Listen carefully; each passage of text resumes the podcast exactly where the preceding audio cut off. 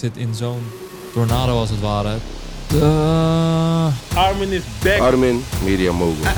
Media? Wat ga je met media doen? Complex gaat naar Nederland. Ik dacht van, hé, maar Complex? Waarom wil Complex nou naar Nederland? In eerste instantie als videodirector werd ik daarvoor aangesteld. Vrij snel daarna naar creative director. En ik mag daar onderdeel van zijn. One shot. Wat zou jij vragen als je voor deze persoon zit? Je moet het diploma halen, anders eindig je in de goot. Je hebt Google. Hoe graag wil je het echt? Ik ga je niet langer in spanning houden. Mijn naam is Sandra Thiermans en je luistert naar Young Ones, de podcast. Alles wat je in deze aflevering gaat horen is ons geheim, maar ik heb je nooit verteld dat je dit geheim niet met zoveel mogelijk andere mensen mag delen. Je kunt mijn gasten, mijn team en ik geen groter plezier doen dan naar aanleiding van deze podcast in actie te komen en je doelen en dromen te gaan verwezenlijken. En daartoe wil ik je meteen uitdagen. Wil jij nu op dit moment met een kleine moeite een grote impact maken? Doe jezelf, maar ook zeker ons aan een groot plezier en word onderdeel van de Young Ones Movement door je te abonneren op dit kanaal. Welkom thuis en veel plezier. Yes, alright Armin. Yes. Van harte welkom bij Young Ones, man. Dankjewel, leuk dat ik er mag zijn. Zeker, ik heb erin uitgekeken. Ja? Je bent, ja, tuurlijk man. Ik volg CONVO lange tijd, ik volg jou lange tijd vanuit de muziekindustrie. Jij kent mij denk ik niet, maar op de een of andere manier ben jij bij Warner een keer op mijn netvlies gekomen, om het zo te zeggen. Ja. En sindsdien vind ik het tof wat je doet. Vind ik het nice om dat te volgen. Op dit moment ben je creative director bij Complex NL. Ja. Voor de mensen die dat niet weten, Complex is het grootste mediaplatform voor jongeren in de VS. Ja. En nu aan jou de eer om dat in de Benelux ook te gaan veroorzaken. Exact. Zware druk op je schouders? Ja, ergens wel. Maar ergens ook weer grote eer. Want ik volg Complex zelf al heel lang. Ja. En toen ik hoorde dat het hier naartoe zou komen en toen ik benaderd werd voor deze job, had ik als gezegd, nou, sick. Het is altijd al een platform waar ik echt dagelijks op keek. En het is ook een soort keurmerk daar. En dat hier neerzetten, dat is een grote eer. Ja. Dat is tof. Daar wil ik zo meteen alles van weten. Mm. Daarnaast ben je ook zelf podcast host. Ja. Enerzijds Comfort Talk Show samen met Yuki en Defano. Anderzijds Kick It Net, een voetbalpodcast. Ja. Ik weet niks van voetbal. Ik hou er niet van, dus daar gaan we het niet veel over hebben vandaag. Dat weet je wel vast. Ja. Maar hoe gaat het op dit moment met je? Je bent net op vakantie geweest, toch? Ja, klopt. Ik was in de Filipijnen.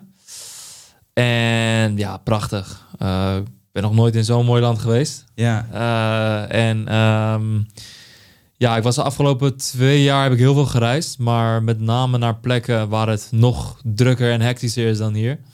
En ik had even een moment voor mezelf nodig om even omgeven te zijn door strand, lichtblauwe zee. Yeah. En ik ben ook helemaal zelf alleen gegaan. Alright, helemaal in je eentje. Ja, helemaal in mijn eentje. Ook nog nooit gedaan.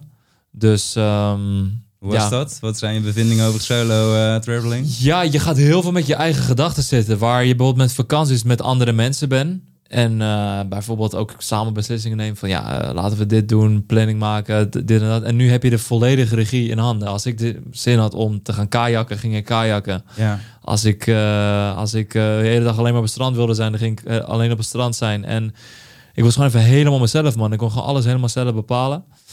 En waar zaten je gedachten? Wat ging er veel door je heen? Want je zei een hele drukke periode gehad. Alles, ja, hele drukke periode gehad.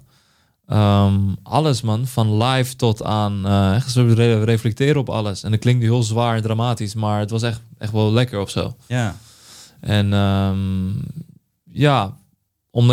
omdat ik vanwege mijn werk, ik zit in zo'n tornado als het ware. Het stopt niet na 5 uur. Het is een 24 uur ding, om het zo te zeggen. En daar kon ik dat even helemaal laten rusten. En dan ga je opeens over allerlei andere dingen denken. En dan ga je... in mijn geval steeds dichter. Je gaat steeds meer jezelf meer begrijpen wat je wil. Hoe je in elkaar zit. Ja. Een soort zelfanalyse. Dus dat, maar vooral relaxen, man. Echt. En daar was die omgeving perfect voor. Weinig toeristen ook. Ja, voor de mensen thuis. Je moet de Filipijnse eilanden. Ja, precies. Palawan, ja. Coron maar eens een keer googlen. Het is echt niet normaal. Want hoe komt het bij jou? Dat heb ik me vaker afgevraagd. Omdat je zegt van 2 jaar heel veel gereisd. Ik zie heel veel met de boys van Daily Paper op pad. Onder andere, ja. Ik vraag me dan vaker wel eens af van hoe doet hij dat? Omdat je natuurlijk ook een hele drukke job hebt. Dus kun je dat gewoon goed combineren? Is het veel locatie onafhankelijk? Of wat is daar de... Ja, op de juiste momenten plannen, denk ik. Ja. Dus met name bijvoorbeeld rondom oud en nieuw ben ik weg.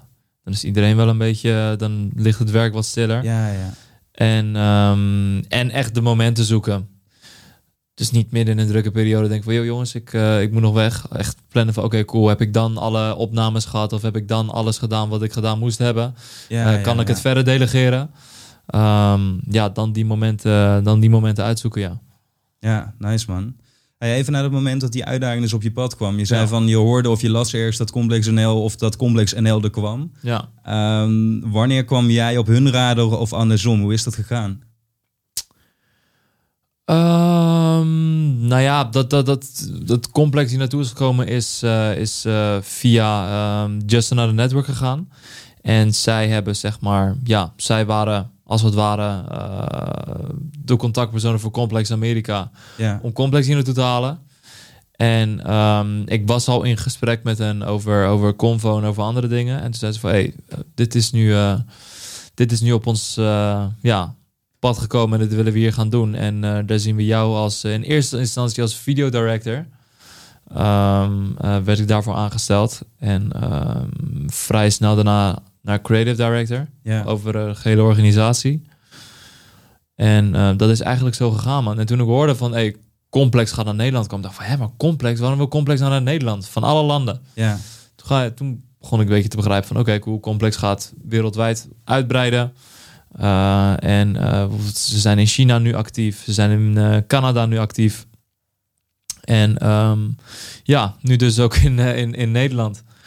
En dacht van, shit, crazy. Ja, man. En ik mag daar onderdeel van zijn. Dat is echt top. Ik heb hiervoor aan het begin van mijn carrière bij Ballin' gezeten. Ja. Wat ook een hiphop platform was, wat heel erg te vergelijken was met Complex. En we waren ook redelijk geïnspireerd vanuit Complex, hoe zij dingen deden. En dus ik had al zoiets bij mezelf van, ja, als het hier naartoe komt, dan zie ik mezelf dat hier wel doen of zo. Ja, man. In wat voor rol dan ook. En als dat het in zo'n rol is, dat is heel mooi. Zeker, ja. Want ik wil het vandaag met je over een aantal dingen hebben. En het heeft allemaal uiteindelijk, kan het terug worden geleid naar jongeren. Deze podcast heet natuurlijk niets Young Ones. Ja. Maar als ik naar jouw verhaal kijk, wat ik heel erg interessant vind, is eigenlijk wat jij nu allemaal doet en in het verleden hebt gedaan, heb je allemaal zelf gecreëerd. En je noemt net al Ballin'. Ja. Zou je me eens terug kunnen nemen? En vooral ook voor de mensen die nu luisteren of kijken van, weet je wel, hoe is jouw jeugd geweest? Wat was zeg maar hetgeen wat je toen bezig hield? Waar dacht je aan? Waar wilde je op dat moment naartoe? Mijn jeugd, dat stond echt heel erg in het teken van voetbal. Ja. Ik was echt voetbalfanaat, voetbalgek, voetbal alles. En school vond ik eigenlijk niet leuk. Voelde als een verplichting, maar ja, je moet maar. En gewoon, ik ben opgegroeid in Schiedam, later in Vlaardingen. Was voetbal een optie op dat moment? Dat je in je hoofd al kon voorstellen van, hé, misschien kan ik er iets mee doen? Of vond je het gewoon tof om naar te kijken en een beetje te ballen? En dat tof was om naar te kijken, ook op een redelijk niveau gespeeld. Dus ik heb er ook best wel aan mogen snuffelen op een zeker moment. Maar op een gegeven moment kom je erachter van, je bent niet goed genoeg. Zo simpel is het. Of ik heb niet de dedication ervoor, want dat is het ook. En dan dat was ook op een leeftijd rond de 15e, 16e. En dan ga je wat andere dingen ontdekken. Je ontdekt, uitgaan. En een beetje met vrienden dingen ontdekken. Ja. Mooie cryptische verwoording. Ja, mooie cryptische verwoording. Ja, gewoon een beetje gek doen. Man, een beetje stoer doen. Maar op dat moment niet echt het idee van, nou, dit wil ik echt gaan doen. Het was gewoon van, oké, ik ga gewoon middelbare school afmaken. Ja. En ik zie vanuit daar wat de vervolgstappen zijn. En zo. Ik vond dat wel interessant, want ik las het inderdaad dat je zei van, nou, na middelbare school heb je 2 maanden HBO rechten gedaan. Ja. Voor mij geldt hetzelfde. En het pad wat dat jij destijds in je hoofd had, om vervolgens je P te halen op het HBO, naar de universiteit te gaan en dan een mooie strik eromheen te doen en te zeggen, ik heb een master. Ja. Dat pad heb ik helemaal afbewandeld. Van het MBO naar de universiteit. Waarbij ik me later ook heb afgevraagd, want daarna ben ik was weer de muziekindustrie terug ingegaan. Ja. Bijna gedwongen door een burn-out, ook er ineens achterkomen, wat de fuck ben ik nou eigenlijk aan het doen? En ik heb me toen heel vaak afgevraagd van waarom is dat beeld in mijn hoofd gekomen dat ik naar de universiteit wil. Want op mijn 14e wist ik nog letterlijk niet eens wat de universiteit was. Ik had geen idee wat er allemaal gebeurde. Ja. En ik zie dat nu ook veel bij jongeren gebeuren. Dat er een soort van, weet je, je hebt natuurlijk heel veel invloeden die deelt van buitenaf tot je komen. Ja. Waar dat vandaan komt, en dat is vanuit mijn optiek, ik ben zelf van Perzische afkomst. Mijn ouders zijn uit Iran gevlucht. En ik denk met name bijvoorbeeld bij allochtone jongeren, dat die druk echt vanuit de ouders komt. En die druk is voornamelijk angst, omdat je komt in een vreemd land. En in mijn ouders hun hoofd was het, hadden zij zoiets van, nou ja, wij zitten hier, wat al één groot risico is op zich. Maak er dan ook het beste van. En de snelste weg naar veiligheid is, jij als buitenlandse jongen, is een goede studie hebben, een papiertje hebben, zodat je later aan het werk kan. Want dat is, snel aan het werk kunnen, is niet voor elke buitenlander hier een gegeven. Ja. En die druk, die voel je dagelijks. Weet je, van hey shit, je moet je diploma halen, anders eindig je in de goot. Dat beeld ga je in je hoofd hebben. En er is geen andere manier dan dat papiertje bereiken. En nu ik ouder word en nu ik ook meerdere verhalen leer kennen, is het van, dat hoeft helemaal niet. Weet je, Nederland is zo'n land wat zo goed in elkaar zit. Je moet het wel echt heel erg opfokken, wil je echt in een goot belanden. Stel, ik maak mijn school niet af en ik heb niet eens echt een laten we zeggen, een passie waar ik volledig voor ga. Kan je alsnog een prima leven leiden, weet je? Maar daar kwam die druk. Mijn ouders wilden echt dat ik universiteit ging afmaken.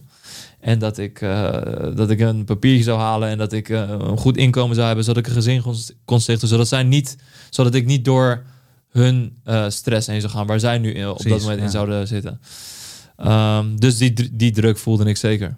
Heb jij die stress en wat zij allemaal voelden, heb jij je daar goed in kunnen inleven? Of zeg je van ja, dat kan alleen maar als je dat echt zelf hebt meegemaakt. Omdat jij natuurlijk, jij bent hier geboren toch? Dus dan heb je het ook van, ja, alsnog van horen zeggen natuurlijk. Ja. Of voel je dat letterlijk gewoon in alles, in je hele opvoeding? Want ik ken het natuurlijk niet. Ja. Ik ben niet op die manier opgevoed. Ja. Ik heb het tot een bepaalde hoogte zeker gevoeld. Ik ben hier geboren en getogen. Dus dat hele pad vanuit daar vluchten, hier komen in de AZC, totaal de taal niet begrijpen of iets. Of ook gewoon een beetje het schoolsysteem niet kennen en ja, niet weten hoe het in elkaar zit. Ja. Terwijl misschien bijvoorbeeld, ik zou mijn kinderen, ik heb dan een meer rust dan dat zij hebben. Als ik dan bijvoorbeeld zie dat mijn zoon heel goed is in timmeren of zo. En mijn dochter is heel goed in taarten bakken. Ik lul maar wat, hè? Ja, tuurlijk, ja. Dan heb ik zo, hey, volg je passie daarin. Weet je, ik help je. Als jij een taartenwinkel wil beginnen, ik ondersteun jou daar volledig in. En ik help je ook een beetje met marketing. Want ik ken mensen, ik ben hier opgegroeid. Hey, ik ken nog iemand die een pandje te huur heeft. Dat hadden mijn ouders allemaal niet. Die hadden gewoon helemaal zichzelf. Er bestond school en er was werk. Nou, doe dat maar. Maar die hadden niet bijvoorbeeld een netwerk of een kennis. En daar konden zij helemaal niks aan doen, weet je. Hun volledige focus was op mij en mijn broertje, dat wij hier zo goed mogelijk moesten opgroeien. En dat is... En toen zei jij op een gegeven moment van, ja, ik ga die studie niet doen, nee. Hier. Ja. En dat begrepen zij in het begin helemaal niet. Ja. Media? Wat ga je met media doen? Weet je? Want zij hebben, als zij denken media, denken ze aan de presentatoren van het journaal, de kranten. En van, ja, ze gaan toch niet een jonge...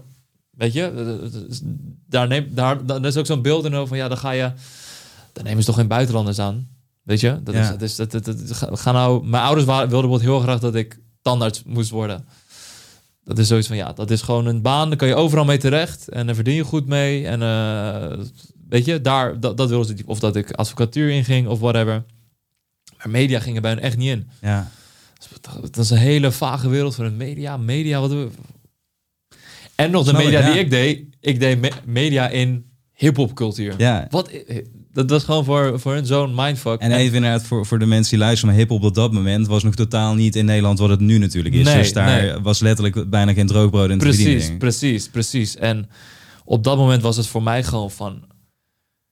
Toen ik bij Ballin aan de slag ging, was het voor het eerst in mijn leven dat ik echt iets deed met mijn passie. Dagelijks. Want dat kwam later erbij. Hiphopcultuur, hiphopmuziek, de manier van kleden. alles erop en eraan, 101 bars, daar werd ik opeens helemaal fan van. En op de schoolpleintje stond ik, haantje de voorste, te discussiëren met iedereen wie de hardste rapper op dat moment was. Ja. En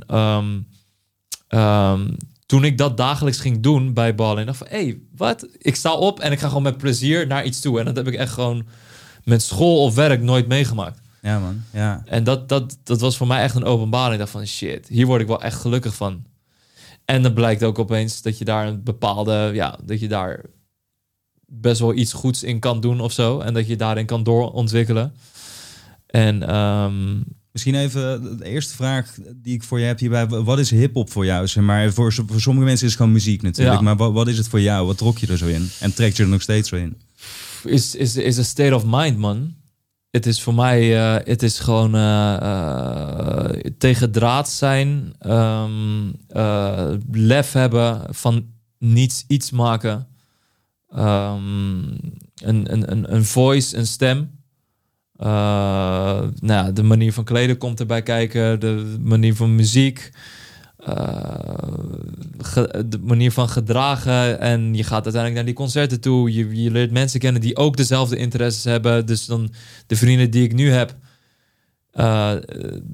dat zijn echt, zeg maar, we zijn allemaal vrienden geworden en het is daar begonnen. Diezelfde liefde voor hiphop. Ja. Daar is het begonnen.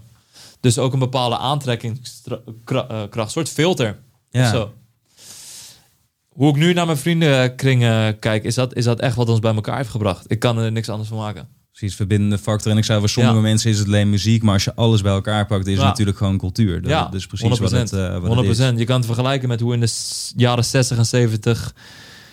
Hoe noemden die gasten? Die in die leren jekkies op poegjes rond gingen rijden. Ja. En een vetkuif hadden. Precies, rockabilly of zo. Nozums of zo? Hoe noem je die? Oh, zou kunnen, man. Ja, zoiets. Ik ging daar laatst een docu van kijken. Dat was ook een stroming die mensen bij elkaar bracht. Ja. Ook tegen draadsen en et cetera. Daar kan je ook... Ja, in deze tijd is dat hiphop voor ons. Zeker, man. Ja. En... Zou je eens kunnen uitleggen? Want ik vond het heel inspirerend hoe dat jij bij Ballin terecht bent gekomen. Dat is ook niet zomaar... een gegeven zijn, maar daar heb je super hard voor moeten werken. En ik denk dat dat wel weergeeft wat jij zei van als je dan je passie gaat volgen, dat is natuurlijk wat heel veel mensen volgen, gewoon je passie. Ja. Dan denk je van daar begint natuurlijk mee, maar vervolgens moet je wel ook gewoon teringhard aan de slag om daar te gaan komen. Ja. En hoe eager jij daar toen in stond, dat je wist van je krijgt hier een kans. Dat vond ik zo'n vet verhaal. Ik dacht dat toont gewoon aan van als je dat voelt, dan weet je ook dat je op de juiste plek aan het graven bent of zo, zeg maar. Absoluut, absoluut. En dat is ook Omid, Yannick, er waren de jongens waar ik mee te maken had bij Ballin, die gaven mij die kans. Want dat was initieel eigenlijk een stagevacature waar ik voor kwam. Maar ik had helemaal geen relevante opleiding in mij. Ik zei gewoon van, ik wil heel graag dingen doen. Ik zie die stagevacature, ik heb geen opleiding, maar mag ik? Ja. En ik mocht. In eerste instantie een paar dagen in de week en op een gegeven moment fulltime. Nou ja, ze konden tegen mij ook zeggen van, eigenlijk zoeken we iemand die echt... in combinatie met school hier kwam. Dus dankjewel. Maar zij zeiden gewoon van, kom maar man. Als jij denkt dat je het kan. En uiteindelijk bleek ik het te kunnen. En heb ik vanuit daar doorontwikkeld. En... Eerst onbetaald toch? Gewoon onbetaald begonnen? Ja. En dat is eigenlijk een beetje wat mij van... omdat ik nu zeg maar op hun stoel een soort van zit. Ik merk dat heel veel... mensen van een nieuwe generatie echt heel snel bij iets denken van... ja, maar hoeveel krijg ik betaald? Wat is mijn vergoeding, et cetera? Terwijl in zo'n industrie als deze... vergoeding is één, maar de ervaring die je mee opbouwt... is uiteindelijk goud waard op je cv. Ja. Want hoe ik mensen nu aanneem... ik kijk niet naar welke opleiding ze hebben gedaan, hoor. Ik kijk naar je ervaring.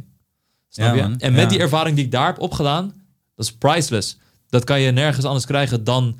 daar. En dat heeft me uiteindelijk verder geholpen om op andere plekken te komen. Ja. Dus daar ben ik ze zo fucking dankbaar voor. En dat het uiteindelijk onbetaald was. Uiteindelijk betaald. Ik kon fulltime daar meedraaien. Dat is uiteindelijk mijn grootste blessing geweest. Dat zij mij die kans hebben gegeven. Want ik was gewoon een guy. Ik kende ze totaal niet. Hè? En ik ken ook helemaal niemand in Amsterdam. Ja. Dus het was gewoon een of andere guy die voor de deur stond. Zo van, mag ik alsjeblieft meedoen? Ja, maar ja. En ze wisten niet eens of ik de juiste skillset of whatever ervoor had of kennis. Zeiden van, kom maar, probeer maar. Ze konden ook zeggen van, sorry man, we zoeken echt iemand die van de journalistiek school komt bij wijze van spreken. Ja, zeker, ja. En dat is natuurlijk wel een goed en heel veel mensen denken. Maar wat ik ook altijd interessant vind in dit soort gesprekken om even te doen is, als mensen nu naar jou kijken, zien ze gewoon Armin Shah, creative director, complex. Alsof het altijd zo is geweest. Ja. En het valt me bij jongeren wel heel erg op dat omdat heel veel dingen die zijn er al terwijl zij gewoon op aarde komen. Snap je? Hetzelfde als hier nu gorilla's en zo zijn die flitsbezorgers. Snap je? Als jij wordt geboren en er zijn flitsbezorgers, dan ben je het gewend totdat ineens die flitsbezorger wegvalt. Dan denk je, holy shit, hoe kom ik nu aan mijn boodschappen? Ja, dus snap je dat idee? Ja, exact. Goed voorbeeld. En dan is het heel interessant om te kijken van inderdaad, jij was ooit ook gewoon een soort nobody voor heel veel mensen die vanuit Vlaardingen ineens aan de bel trok. Ja. En dat is natuurlijk wat heel veel mensen zich afvragen van hoe krijg ik dan even mijn kans? Hoe pak ik mijn moment of zo? Ja. En ik denk dat die eagerness die jij had, maar ook de moeilijke beslissing die je hebt gemaakt, toch van ook al drukken mijn ouders dit op me. En ik weet ook waar het vandaan komt natuurlijk. Dus het voelt niet als een, hoe noem je dat? Weet je, alsof ze het slecht voor je proberen te doen. Maar ik denk, toch mijn eigen pad bewandelen. Ja, en ik denk dat uiteindelijk die druk van mijn ouders ook zeg maar ook een motivatie voor mij was uiteindelijk in deze wereld om te denken van oké, nu zit ik hier en hier moet ik nu echt iets uithalen. Ik moet het echt niet zien als een soort better make it work. Een hobbytje daarnaast van oké, cool. Ik heb nu iets wat mij pakt, laat ik dan gelijk de beste in zijn, bij wijze van spreken. Maar precies wat je zegt, man. Het is die eagerness, weet je. Ik ben nu ook met nieuw talent, jonge gasten bezig. En de mensen die zeg maar echt net extra die interesse tonen of echt die dat onvermoeibare hebben, dat spreekt me aan. Dan zie ik mezelf een beetje terug in. Dan denk ik van ja man, zo was ik ook. En je hebt ook mensen die een beetje met een pet ernaar gooien en echt, dat is ook hun ding. Tuurlijk, weet je? Ja. Daar is niks mis mee. Maar en een beetje die angst misschien wat jij zei van, ik had het ook toen ik deze podcast begon. Ik heb dat heel vaak aan mensen uitgelegd hoe dat ging om weer gewoon een beetje dat proces te laten zien van in het begin ging ik gewoon in de trein met 2 koffertjes, weet je, dat zag er niet uit. iPhone op een statiefje. Vervolgens zitten we hier nu. Of eerst ben ik met een cameraman nog op pad gegaan. Die hielp me gratis omdat ik geen budget had. Ja. En zo het steeds opgebouwd. En dat zijn allerlei momenten dat je eigenlijk gewoon heel nederig moet zijn en hard moet werken. Want je bent nog niets. Er is nog niets. En elk vertrouwen wat je krijgt van mensen moet je gewoon heel dankbaar voor zijn. Ja.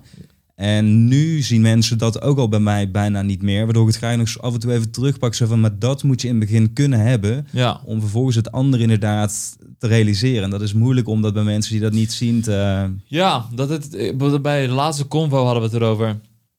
Dat we heel veel DM's krijgen van jonge mensen. Van, hoe maak ik ook een podcast? Ik wil ook een podcast maken. Of ik wil ook media maken. Hoe start ik een YouTube kanaal? En toen zei ik redelijk fel van, je hebt Google. Hoe graag wil je het echt? Hoe graag wil je wat je ziet? Of wil je gewoon een kant-en-klaar antwoord van iemand hebben? En anders doe je het niet. Snap je? En dat is, weet je, podcast is één ding. Maar dat kan met alles zijn, hè? Dat kan met weet ik veel, video-editor zijn, regisseur zijn, artiest zijn. Maar ook, I don't know, een restaurant beginnen. Ik kan nu googlen hoe het zit om een restaurant te beginnen. Hoe graag wil je het nou echt? Zeker, man. En ik merk nu een beetje dat iedereen wil een soort kant-en-klaar handleiding en een special treatment van iedereen hebben. Terwijl zo werkt het echt niet, man. Ja. Omdat daar een persoon als ik, en ik alleen maar met mijn anderen, die knappen daarop af. Maar de mensen die juist op zoek zijn en met jou bijvoorbeeld op een kant-en-klare manier komen. Hey, ik heb deze podcast, maar wat vind je ervan? Dat pakt mij veel meer. Dan denk ik van, oké, shit, je hebt al een bepaalde dosis moeite gedaan. En nu, man. Dan ben ik eerder geneigd om je verder te helpen dan dat jij mij from scratch vraagt van, leg mij eens even uit hoe jij dat ook doet. Daarom wil ik even stil blijven staan. Want diezelfde eagerness die jij had bij Ballin' al bijvoorbeeld, die heb je volgens mij nu nog steeds, maar ook gedurende al die stappen in je carrière gehad. Van als je die laat zien, daar gaan mensen op aan. En dan hoef je niet altijd geld te hebben om dat te kunnen betalen. Ja. Maar dan is het soms alleen al dat iemand ziet van, maar deze guy of girl die is gewoon gaande. 100%. Dus haak erbij aan inderdaad. 100%. En ik weet zeker als je andere mensen bijvoorbeeld, stel je zet voor iemand een kant-en-klare podcaststudio of een restaurant neer of een muziekstudio. Je zegt hier heb je alles. Ja. Als het niet in je zit dat vuur, dan kan je ook, net zoals met een nieuwe auto, dan denk je na een week ineens van fuck die studio ook. Weet je, ik ben er wel aan gewend. Je gaat het werk niet doen. Ja, en ook gewoon... ook, weet je, dan ben ik bijvoorbeeld op zoek naar mensen die met een videograaf bijvoorbeeld. En dan, ik ben dan zo'n persoon, ik ga dan gewoon naar je persoonlijke Insta's toe. En dan zie ik gewoon dat je helemaal niks met, dat je er gewoon helemaal niet mee bezig bent. Je hebt alleen maar foto's van jezelf of zo. denk ik echt van, wat is je, wat vind je dit wel echt leuk of zo, weet je? En dan heb je andere videografen die heel trots laten zien van, ik heb dit gemaakt, dat gemaakt, en dat triggert mij ook weer meer. Leef je dit echt of zo? Dus dat vind ik altijd wel interessant om bij de jeugd te zien. En nu klinkt misschien als een oude man van ja, ik heb al die moeite gedaan. Maar misschien... misschien is de boodschap meer van ga bij jezelf inderdaad op zoek naar dat vuur. Ja. Van waar zit hem dat in? En laat jezelf zien. Precies, laat jezelf zien en maak soms ook keuzes. Want ik denk wel dat jouw ouders in hindsight heel erg trots op je zijn. Omdat je eigenlijk juist hebt gedaan wat zij je wilden geven. En je hebt de vrijheid waar zij zo hard voor hebben gestreden, die heb je aangenomen. En eigenlijk ook nog gezegd van papa, mam, ik snap jullie concerns en jullie worries, maar ik snap ook binnen deze nieuwe kaders kan ik beter die kant op, want dat is eigenlijk ook wat jullie mij gunnen. En dat heb je nu, dat ben je gewoon aan het doen. Ja, heel mooi gezegd. Precies zoals je het beschrijft eigenlijk. Ja. Ja, man. Hey, als we dan weer even teruggaan naar nu, hè, Complex NL, daarom vond ik het zo tof dat jij daar creative director werd, omdat ik al je veel heb horen spreken en allerlei andere podcasts en zo, dus ook je visie op bepaalde dingen heb geproefd. Want je zegt dan heel vaak van ja, ik zie iets nieuws voor me, ik zie een andere stroming voor me, maar daar stopt het dan naar mijn idee vaak. In ieder geval, dat is mijn gevoel. Dus nu zit je tegenover me. Ik wil je heel graag vragen van wat is jouw missie nu met Complex? Wat wil jij anders gaan doen dan wat er op dit moment nog niet is of nog niet genoeg gebeurt? Ik denk dat met Complex is het eigenlijk... de content die we aan de mensen gaan brengen moet aan de ene kant... Ja, als ik dan nu naar dat medialandschap kijk voor de jeugd, weet je, dan heb je je hebt een Para-TV, je hebt een Red News TV, je hebt een 6 Mokro. En ik zou dan dat platform willen zijn dat wat meer gelaagder is of zo. En wat meer, eigenlijk een soort NRC zijn op dat gebied. Ja. We hebben nu 2 shows gelanceerd. Hot Ones en Rap Jams. Hoogwaardige content. Weet je, entertainment voornamelijk. En entertainment is echt moeilijker dan men denkt. Maar ik vind het ook belangrijk om zeg maar veel mensen te bereiken en niet meteen gelijk hele niche dingen neer te zetten. Ja. Want dat kan altijd nog of zo. En ik vind bijvoorbeeld dat de fashion scene in Nederland onderbelicht is. Er is niet echt een platform waar mensen dat nieuws of die inspiratie vandaan kunnen halen. En dat is wat Complex bijvoorbeeld ook is in Amerika. Dus als wij een combinatie van muziek, fashion en events kunnen zijn, dan ben ik al heel tevreden, zeg maar. Ja. Als ik er naar kijk, dat was mijn definitie die ik had opgeschreven. Wat ik denk dat jij wil doen, had ik opgeschreven van... Ik denk dat Armin ook een plek wilt creëren waar mensen gezien worden en een kans krijgen die op andere plekken of in het huidige medialandschap misschien minder kansen krijgen. Heb je dat goed gezien? Ja, zeker. Zeker. Dus ook mensen de flowers geven die ze normaal gesproken niet krijgen. Dus bijvoorbeeld een videodirector uit Nederland die... clips voor Amerikaanse artiesten aan het regisseren is. Of bijvoorbeeld een choreograaf uit Nederland die in de Ed Sheeran video zit. Of bijvoorbeeld een kledingmerk die Burna Boy volledig heeft gesteld op zijn tour. Door ook te laten zien van, de rappers zijn tof. Iedereen kent de rappers en weet hoe tof ze zijn. Maar we hebben nog veel meer andere creatives die ook geweldig zijn. We hebben bijvoorbeeld ook een interview met Rick Oosterbroek. Ik weet niet of ik zijn naam correct zeg, maar... wat doet hij ook alweer? Hij maakt digital art. Ja, man. Ja, ik wil het wel zeggen. Ja. Snap je? En die heeft die zijn nu heel succesvol mee. Dus ook dat soort verhalen, zeg maar. Snap je? We hebben een interview met Sibren van de Streamwijzer. Hij is een platform gestart om al dat streamgeweld onder één dak te presenteren aan de mensen. En wat hij nu bezig... Hij kijkt... En dat zeg ik nu heel kort door de bocht. Hij kijkt nu shows en films voor zijn werk. En het is ook nog eens zijn eigen bedrijf. Ja, ja. Dus allemaal dat soort verhalen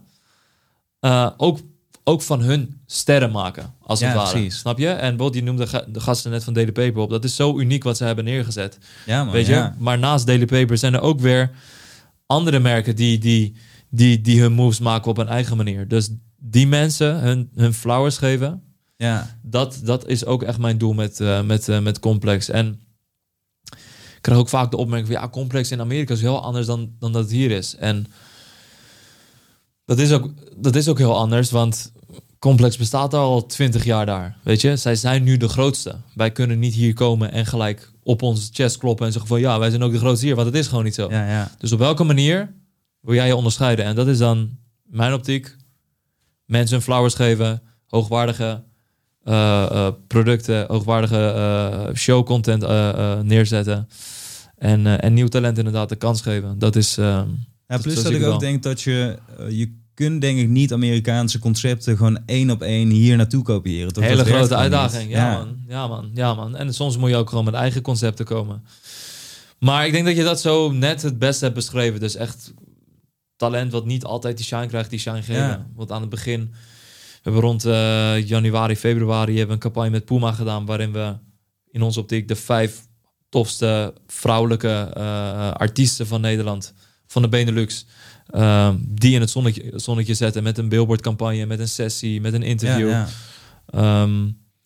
Ja, want dat vind ik, dat zijn talenten, die krijgen te weinig aandacht.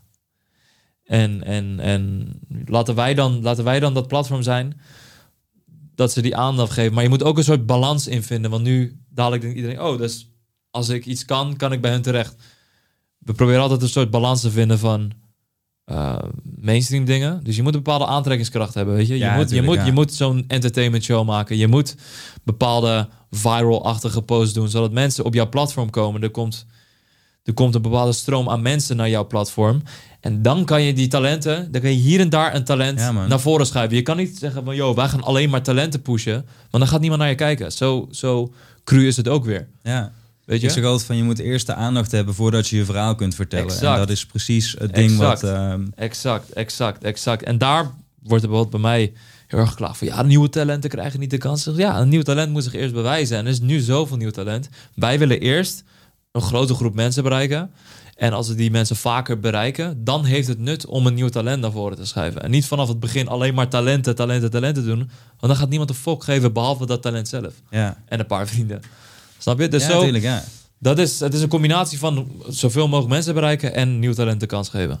Trek je veel aan van kritiek? Want je bent best wel een denker, zoals ik je inschat. Dus komt dat op de een of andere manier bij je binnen? Of heb je er ook een filter voor? Dus je vanuit komt binnen en tot een bepaalde hoogte. Ja, zeker een filter. Als het kritiek is van iemand die weet van alle zaken, dan trek ik me daar zeker wel wat van aan. Als het iemand is die maar met halve info komt of niet eens info weet, dan denk ik van, ja, cool. Ja. Maar ook verder niks. Comments, op welke schaal zet je dat? Want er is enerzijds natuurlijk je doelgroep die dat tegen je praat. Anderzijds moet daar natuurlijk ook een soort van... Dus een comment is, voor mijn gevoel is 9 van de 10 keer een comment een soort uitbarsting van iemand. Want een comment neerzetten is best wel een soort... Ja, je moet er wat voor doen. En ik zie 9 van de 10 comments echt als uitbarstingen. Gewoon, yo, dit is kut, punt. Ja. Of dit is, wie de fuck is dit? Denk van, ja, jij comment dit alleen maar zodat je zoveel mogelijk duimpjes omhoog krijgt. En dat jouw comment zoveel mogelijk geliked wordt. Maar als ik bijvoorbeeld een gelaagde beargument... Als ik aan iemands argument kan zien dat jij weet hoe bepaalde dingen in elkaar zitten... Dan luister ik zeker naar die kritiek. Ja. Maar je hebt nu bijvoorbeeld, en niet alleen in Nederland hoor, op heel veel platformen ook in het buitenland, dat het heel veel willen scoren. Commenten om die like te krijgen. En als je dan ziet dat je 1000 likes hebt op je eigen comment, dan denk je van ja man, I said something right, want 1000 mensen liken het. Maar ja, dat vind ik aan de ene kant, mij trekt het niks aan, want ik weet van met welke intentie jij die comment plaatst. Maar ik geloof ook wel heel erg in dat mensen zich laten beïnvloeden door comments. Ja. Ik ben een persoon, ik haal comments wel eens gewoon weg. Daar ben ik gewoon heel eerlijk in. Ja. Want dan, omdat ik weet dat comments een bepaalde mening of een kijk op iets van een grote groep mensen kan beïnvloeden, neem ik wel eens maatregelen. Ja, natuurlijk. Ja, maar dat is misschien ook wel een beetje... Natuurlijk, je bent ook een soort... Of niet een soort, je bent een soort community manager natuurlijk. Ja, exact. Dus wat dat betreft... En als je dan over cultuur en waarde, gedeelde waarde hebt... Dan denk ik altijd van... Nou, als iemand in jouw woonkamer... weet je wel, mensen gaat zitten uitschelden... Dan zeg je op het duur ook gewoon van... Nee, misschien moet je leave, weet je wel. Ja, man. Dus zo zie ik het wel. Van als je wat jullie nu doen met Complex... Wat ik doe met Young Ones... Je bouwt je eigen groep mensen op...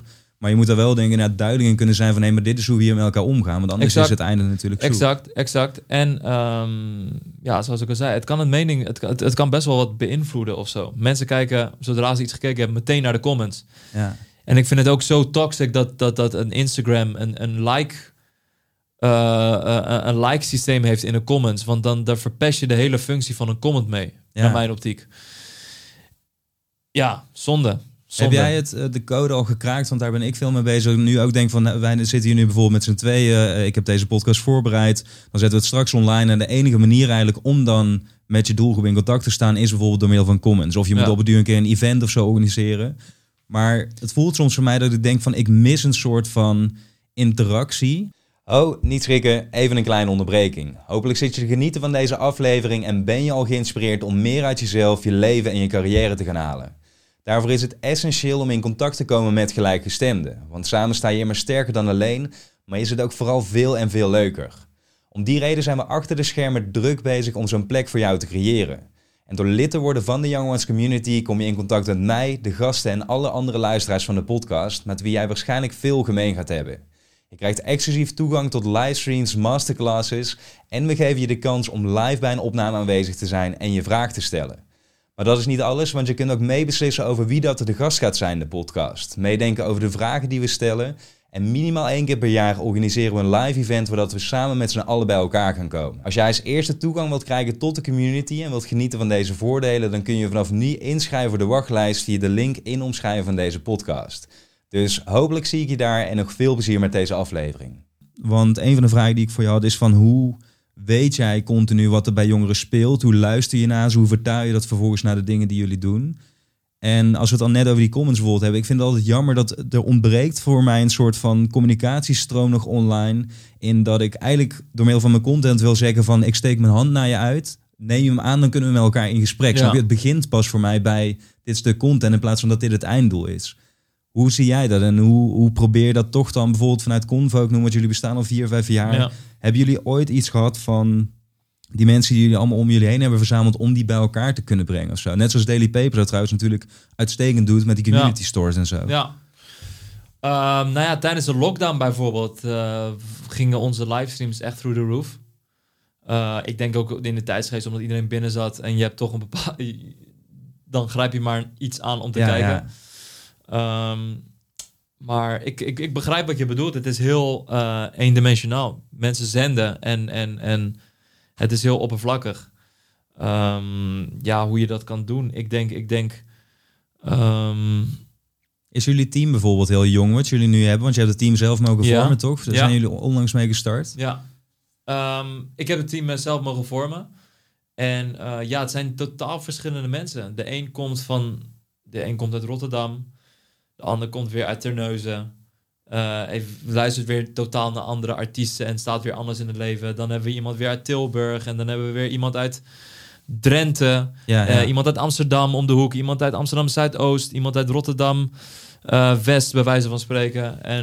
Een soort 18-jarige Armin Shah bij Ballin-achtig figuur nu weer in jullie koor, zeg maar. Snap je, die nog zelf eigenlijk gewoon midden in dat... Ja. Ja, eigenlijk niet zo jong, denk ik. Ja, ook weer wel. Ik snap wat je bedoelt. Dus zeg maar, hoe weet ik wat er speelt? Dat is eigenlijk je vraag. Ja, dat inderdaad. Ja. En hoe, want ik denk ook wel eens dat ik alles weet wat er speelt. Ja. Terwijl als ik dan bijvoorbeeld een editor waarmee ik vaak werk, die is 18 en ik praat gewoon een uur met hem. Ja. Dan denk ik ineens van, ik dacht dat ik wist wat er speelde en ik wist ook wel een stukje. Ja. Maar... ook een heel groot stuk niet, snap je? Ja. Dus daarom... en dit is niet een soort van je voor het blok zet. Ik ben meer geïnteresseerd inderdaad... hoe hou je die connectie? Want zoals jij al zei... we worden ook elke dag natuurlijk een dagje ouder. Dus dat je wel dicht daar ook op blijft staan. Mijn broertje... ja. Twitter. Twitter nog steeds. Ja. Twitter nog steeds. Want ik denk dat Twitter was voorheen een platform... waar heel veel mensen op zitten... en nu niet zoveel meer mensen op zitten. Maar de mensen die behoefte hebben om een mening te geven... of die een bepaalde kijk hebben... die ze met de mensen willen delen, die zitten op Twitter. En dat zijn ook gasties van 18 of meisjes van 18, 19, 20 jaar. En dat vind ik, dat lees ik en dat neem ik mee. Van oké, zo staan zij erin. Ik vind TikTok nu een bepaalde graad mee te hebben op van oké, cool. Buiten dat TikTok een platform is waar iedereen alleen maar lollige filmpjes op post... is het ook een platform waarin mensen ook echt een mening geven. Weet je? Ja. Op hun eigen manier. Dus echt een video met echt gewoon letters erin geëdit, een muziekje erbij. Ik vind dat een soort modern day column. Ja, zeker. Ja. Weet je, de ouderen onder ons, die geven een mening door middel van een column. Ik kijk naar een mening van een meisje van 18 jaar op TikTok. En zij kijkt bijvoorbeeld naar... Yo, ik vind dit en dit van wat er gisteren gebeurde bij dat en dat event. En dan denk ik van, oké, cool, zo kijk jij ernaar. TikTok zie ik bijvoorbeeld nu als een platform. Daar zitten nu alle jongeren op. Ja. Daar kom ik dingen tegen dat ik denk van, hè? Ja? Ja, zeker man. En dan blijkt en dan kijken we naar die comments. En dan is het van, ja man. En dan denk ik van, oké, cool. Dus dat speelt nu. En dat is wel... ja... Dat is een manier. Zeker man, ja. Dat geeft goede informatie.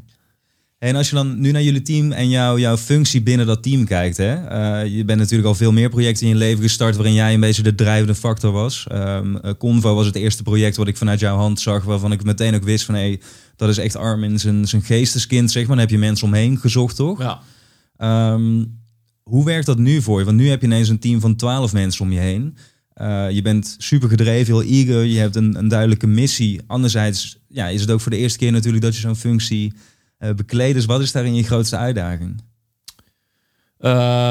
Leren om een leider te zijn. Om een leidinggevend te zijn voor een groep mensen. Dat is een skill die ik nu op dit moment probeer te ontwikkelen.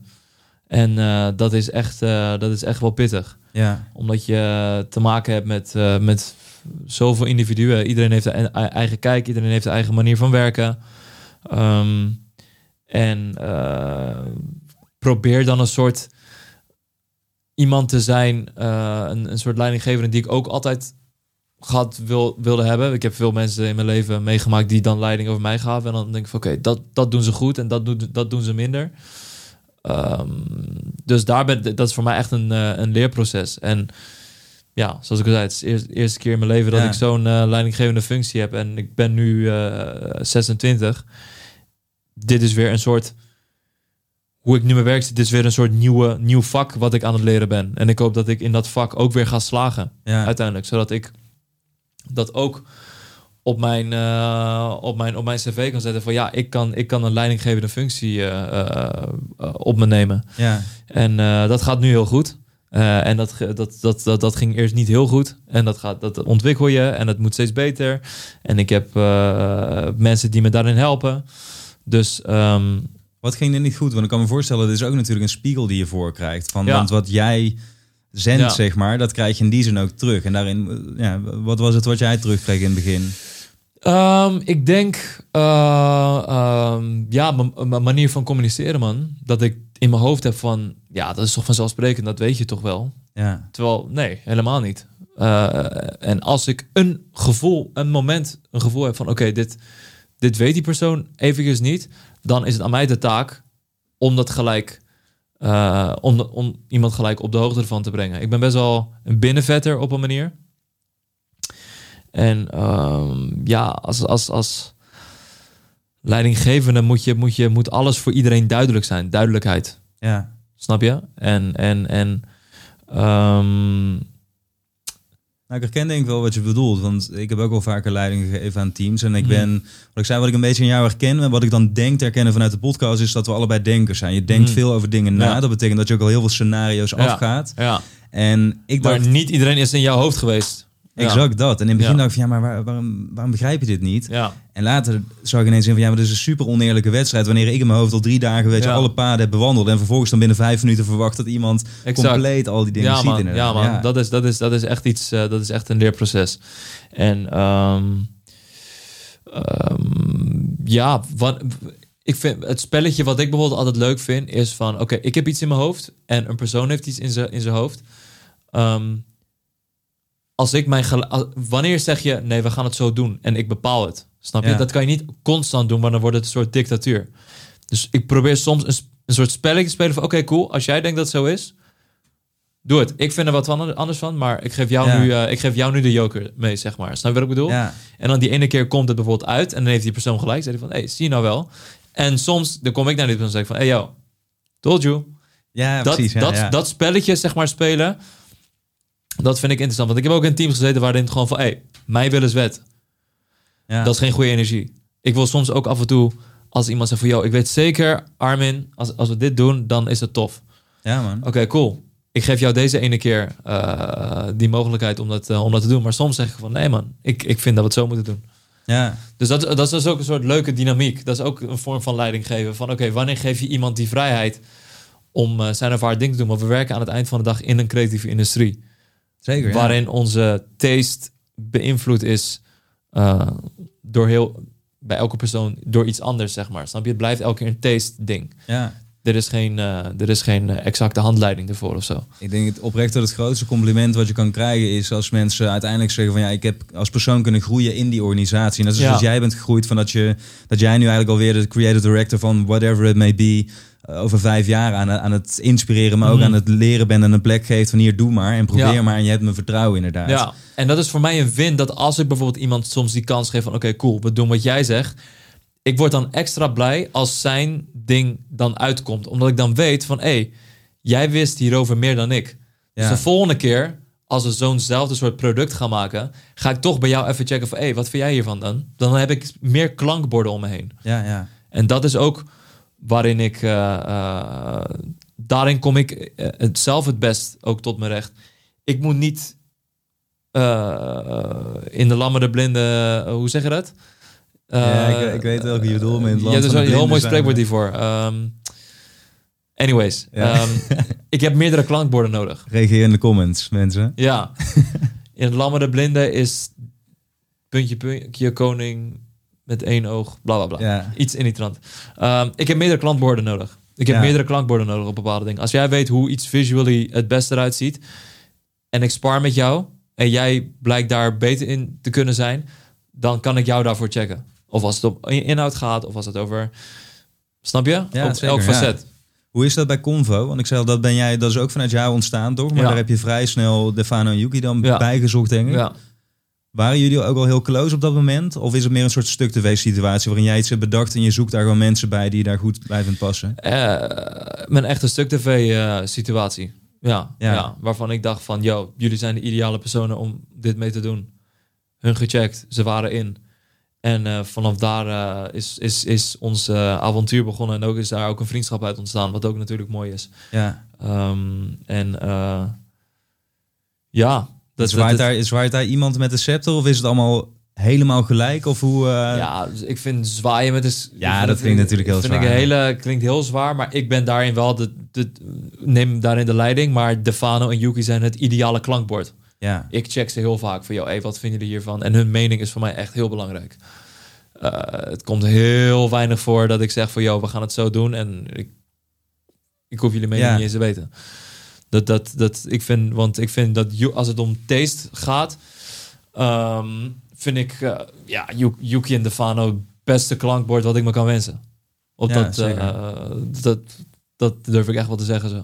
Die dynamiek is natuurlijk ook heel mooi, want hoe wij hier nu zitten vind ik heel persoonlijk. Dus 1 op 1. Ja. Dat is iets anders dan wanneer ik nu hier met 3 andere mensen tegenover jou had gezeten bijvoorbeeld. Wat weet je wel, both is fine, het smaakverschil. Maar anderzijds is wel wat je zegt van, het voegt natuurlijk ook allerlei extra perspectieven, meningen en wat meer reuring aan tafel toe. Dat vind ik bij jullie altijd heel erg tof. Dat het nog meer een soort ronde tafelgesprek is waarin iedereen gewoon wat inbrengt. We hebben alle... Elk van ons 3 heeft een rol. En dat sluit gewoon heel goed op elkaar aan. En ik moet je eerlijk zeggen, het is niet dat ik dat helemaal uit had gedacht. Van, jij hebt deze rol en jij hebt deze rol. Maar dit is zo ontstaan. En dan denk ik van, shit, dit past precies. Ja. Dit past precies. En daarvoor had ik wel een soort idee van, weet je... Defano is meer dit en Yuki is meer dat. En ik vul het dan op deze manier in. Maar hoe het uiteindelijk tot zijn recht is gekomen... Ja, ik denk dat we er echt wel wat neer hebben gezet.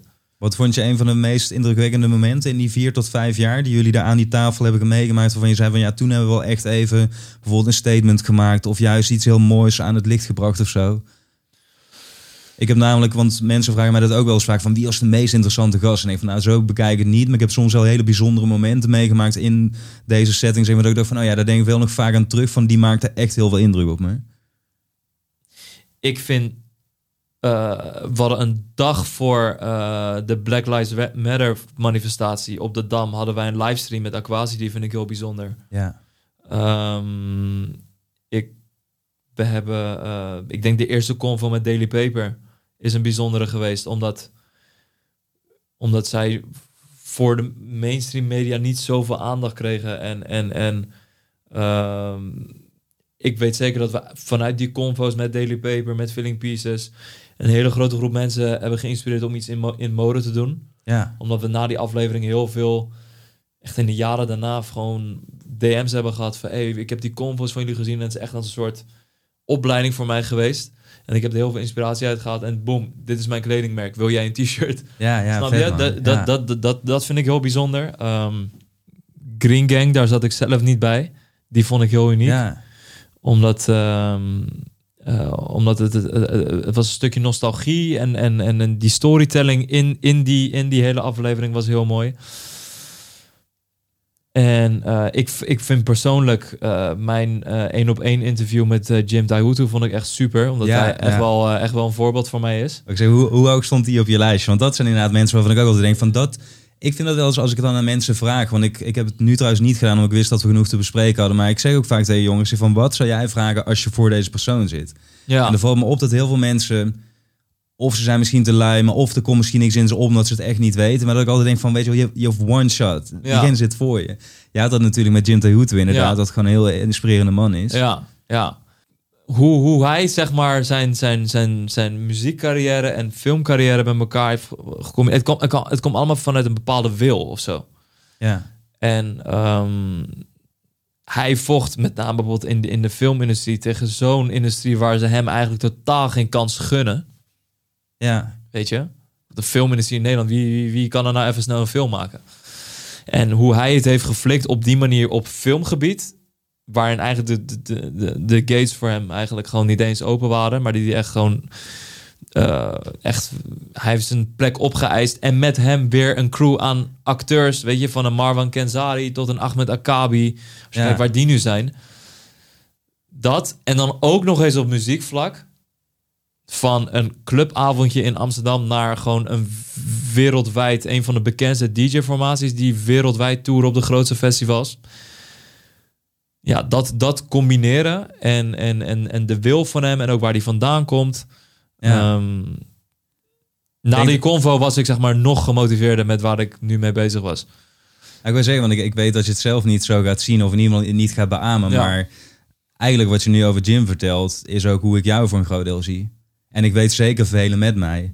Dat waardeer ik oprecht. Misschien ben je nog niet op zijn level van grootheid of zo, maar dat doet er verder, vind ik ook helemaal niet toe, want dan hebben we het over aantallen en zo. Ja. Dat is denk ik niet heel boeiend. Maar precies een aantal belangrijke punten van wat Jim heeft gedaan / aan het doen is, ben jij natuurlijk precies op je eigen manier ook aan het doen. In a way wel. In a way, ja, zeker wel. Zeker wel. En hij was bot en gast die ik echt, toen ik ermee begon, bovenaan mijn lijstje had. Ja. En dat is... ja man, dat het zo is uitgekomen is heel mooi. Nou, de reden dat ik het ook interessant vind, ik herinner me een gesprek van jou met Nessim. En ik heb daar zelf ook in de muziekindustrie vaak over nagedacht. Bijvoorbeeld van waarom wordt iets een hit? Ik noem maar wat. Ja. Waarom gaat de ene podcast wel lekker, de andere niet? Wat is daar die factor nou achter? En jullie hadden het er heel erg over van...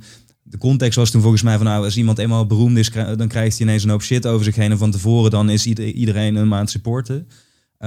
Maar waar het natuurlijk bij ons allemaal mensen altijd om gaat, is van we moeten iets van onszelf herkennen in een ander. Ja. Primair zijn we gewoon fucking egoïstisch natuurlijk, maar zodra we dat doen, dan vinden we iemand inspirerend of belangrijk. Of dan is een song die zegt iets over je eigen leven of je voelt een stukje van jezelf daarin.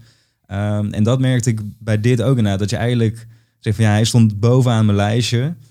Vervolgens zeg ik nu tegen jou van ja, ik vind je eigenlijk best wel vergelijkbaar met wat hij aan het doen is. Dus er zit een soort... ding in, snap je, van ja, daarin matchen jullie dan blijkbaar. En dat is ook mijn gedachte hier achter deze podcast. Dat ik eigenlijk toen heb gedacht van, hé, ik laat gewoon allerlei verschillende mensen voorbij komen. Misschien zeggen 20 van hun wel bijna exact hetzelfde verhaal. Maar als jij dan net die aansluiting voelt bij degene die nu in de stoel zit, dan hoop ik dat je daar iets mee doet. En dat je dan eigenlijk net zoals wat jij zei, over 5 jaar naar me toe komt, alleen een berichtje stuurt. Yo, ik doe nu dit. Die podcast toen heeft me iets van een nieuw inzicht gegeven. That's all, weet je wel. Van als dat dat je dat met media kunt bereiken, dan is denk ik al een hoop. Ja, maar dat is het reisweer, man. Ja. Aan het eind van de dag. Aan het eind van de dag. Dat berichtje wat je ontvangt van... Hey, door die convo heb ik dit gedaan. Ja, dat klinkt heel UC van... ja, views boeien mij niks. Dat wel. Dat is oprecht waar je een glimlach van krijgt. Ja. Weet je? En ja, zo hoop ik dat nog lang met mensen te kunnen doen. Dus dat is... Ja, man. Zo hopen we gewoon... Check je de views wel? Want jullie zijn natuurlijk... Complex is natuurlijk ook gaan data-driven, laten we eerlijk zijn. Ja bij Complex kijk ik wel meer naar de views en bij Convo minder. Omdat Convo toch wel meer niche is. Is toch 1,5 uur gesprek in podcastvorm. En echt, we bespreken onderwerpen waarvan ik weet... lang niet in Nederland vind dat interessant. Ja. Complex daarentegen, bijvoorbeeld de hip-hop quiz show. Ja, dat is een entertainment show. Daar hoop ik zoveel mogelijk mensen mee te bereiken. Dat is ook mijn doel. Ik wil met Complex zoveel mogelijk mensen bereiken. En dat is een tool om zoveel mogelijk mensen mee te bereiken. Dus dan kijk ik zeker naar de views. Ja. Absoluut. En dan kijk ik ook, waar komen die views vandaan? Welke leeftijdsgroep? Waar vandaan? Snap je? Ja, man. Dus dat is voor mij, dat is zeker belangrijk voor mij. Maar met Convo belangen aan niet, man. En dat is ook nooit geweest. Want als we het voor de views deden, dan waren we na het eerste seizoen al gestopt. Ja, natuurlijk. Ja, dat is wat je zegt met long format. Ik moet wel zeggen van, ik heb toen in het begin ook gezegd van... als ik bijvoorbeeld maar 5 minuten heb of 1 minuut op Insta bijvoorbeeld... om de boodschap over te brengen binnen dit concept of format wat ik wil... dat lukt niet en ik ben er ook zeg maar niet bereid om daarin concessies te doen. Anderzijds, wat ik wel zelf vind ik ook heel erg goed heb begrepen... ik zeg altijd van, er moet een soort... je hebt een gat, want je hebt enerzijds een soort format... aan de andere kant een doelgroep... of je hebt bijvoorbeeld een product of een dienst als ondernemer zijnde... maar er zit echt zo'n gapend gat tussen, snap je? Van hoe leg je die brug... En daarvoor vind ik het dan wel heel erg tof om bijvoorbeeld een TikTok en Instagram... al die platforms in te zetten van oké, hoe ga ik dat bruggetje maken? Want dat is natuurlijk wel mijn eigen verantwoordelijkheid. Ik kan niet zeggen van waarom luistert nou niemand bijvoorbeeld? Ja. En daarom ben ik wel ook benieuwd naar hoe jij daar binnen Complex naar kijkt. Wat zijn een beetje jouw ingrediënten? Hoe zie je dat zelf om die brug te slaan? Want enerzijds heb je het format. Dat is natuurlijk meer de payoff. Dat als dat goed werkt, dan komen de mensen terug... of dan gaan ze tegen anderen vertellen. Maar je hebt aan de voorkant natuurlijk ook een paar dingen die... de aandacht krijgt. Bijvoorbeeld de mensen die dat in de show zitten. Ja. Dat is natuurlijk een groeifactor, zeg maar. Wat zie jij zelf nog daarin? De aantrekkingskracht tot Complex. Welke tools ik daarvoor gebruik, bedoel je? Precies, bijvoorbeeld binnen die nieuwe show met Red Bull Rap.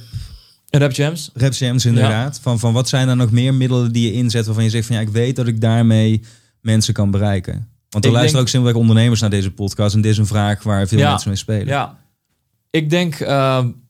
de mensen die je allemaal in één situatie ziet, zeg maar. Dat doet Hef met Rookworst bijvoorbeeld perfect. Hij haalt mensen bij elkaar op één tafel. Daar wil je gewoon naar kijken. Ja. En dat is met Rap Jams ook het geval. Een bepaalde combinatie aan mensen vinden. Weet je, Moula B tegen Cor. Die tegen elkaar een hiphop quiz show gaan doen. Ja. Dat willen mensen gewoon zien. Snap je? Ik weet niet of je ooit van de Blockbuster Theory hebt gehoord. Ja, hoe heet ze nou? Ik weet de naam ook niet, maar zij is onderwijzer. Ja, wacht, ik moet deze wel even noemen. Rondzins, inderdaad. Ze heet Anita Elbusser, dat is het inderdaad. Ja, en hij gaat er ook naar Nederland halen. Vandaar dat ik er nu ineens aan moest denken. Ik heb het boek van haar gelezen. En zij heeft bijvoorbeeld een theorie van... om het heel vlak op te noemen... van als jij 1 miljoen euro hebt... en ga niet 10 showtjes van 100.000 maken... Maak één grote show waar 600, 700.000 tegenaan waar de grootste sterren in te zien zijn. Waar de grootste campagne op te zien is. Want die inkomsten die je daar uiteindelijk haalt... of de bereik waar je daarmee uiteindelijk haalt... daarmee kan je weer voortbouwen op nieuwe blockbusters, precies, om het zo te zeggen. En Rap Champs is bijvoorbeeld gewoon die situatie... dat ze met z'n allen in zo'n show zijn in een entertaining format... maar buiten die formats om, ik vind nu bijvoorbeeld in de aankomende tijd, het is nu april, we komen net uit een pandemie, 2 jaar. Ik denk dat offline een hele grote rol gaat spelen in aantrekkingskracht. Dat is waar ik ook op aim. Want we hebben nu dit soort dingetjes laten maken. Ja, precies, ja. We zijn mediapartner van events. Ik vind bijvoorbeeld evenementen, uitgaan, festivalletjes, grote festivals... clubs, misschien wel theatershows. mensen offline bij elkaar brengen. Ik denk dat daar echt de key in gaat zitten de aankomende tijd. Omdat we hebben 2 jaar lang achter een tv gezeten. We hebben zoveel content geconsumeerd. Nu we met z'n allen weer naar buiten mogen, denk ik dat als je daar mensen tot je kan trekken, en dat kan op allerlei manieren zijn. Dat kan bijvoorbeeld een evenement geven zijn, of bijvoorbeeld een experience geven, of whatever. Ik denk dat daar een hele grote rol ligt. Ik zie ook merken om me heen heel erg actief op offline marketing zitten. Omdat we kunnen weer. We mogen weer eindelijk naar buiten. En ik denk dat we buiten gelukkiger zijn dan binnen. Zeker, en je wilt mensen op hun gelukkigst raken. 100% man. En daarin heb je ook juist wel die reactiemogelijkheid waar we toen straks over hadden, die je online niet altijd hebt. Ja. Van als je de combinatie daartussen hebt, dan maak je natuurlijk echt een band met iemand of bouw je een band op. Absoluut, absoluut. Weet je, als ik aangesproken word in real life, dan is het altijd een compliment. Ja. En in de reacties kan het ook kritiek zijn. Dus ik weet niet, ik denk buiten fysiek met elkaar dat aankomende tijd dat het echt een belangrijke rol in gaat spelen in als je een merk wil bouwen of whatever wil bouwen. Ja. Ik denk dat dat daar geloof ik in voor de aankomende periode. Nice man, goede tip. Ja. Laatste vraag die ik voor je heb. Wat staat er op dit moment op jouw geheime to-do-list, zeg maar, waar je zo enthousiast over bent, waar je prioriteiten over hebt, wat ik nog niet weet en wat de rest nog niet weet, maar wat er wel wellicht binnenkort aankomt? Is dat een nieuw format? Is het wellicht iets offline of zo? Maar in ieder geval iets waar mensen van weten van oké, daar kunnen we naar gaan uitkijken. Dat komt er vanuit jouw hand weer aan. Ja, het is wel geheim, dus dat kan ik niet zeggen. Nee. Ik ga een heel inspirerend verhaal uit Nederland visualiseren. In de vorm van een short docu. Alright. Dus. Op Complex, onder je eigen naam? Op Complex. Ja. Nice man. Wat ik zelf ook heb gepresenteerd. En het heeft zich niet in Nederland afgespeeld. Dus dat kan ik alleen erover zeggen. Jim Taihuttu strikes again. Ja, dus stay tuned wat dat betreft zou ik zeggen. Top man. Ik wil je bedanken voor je tijd. Ja, tof om eindelijk hier te spreken. Nice dat je hier was. En een hele mooie aflevering denk ik waar mensen echt veel uit kunnen halen. Dus thanks man. Yes, jij bedankt.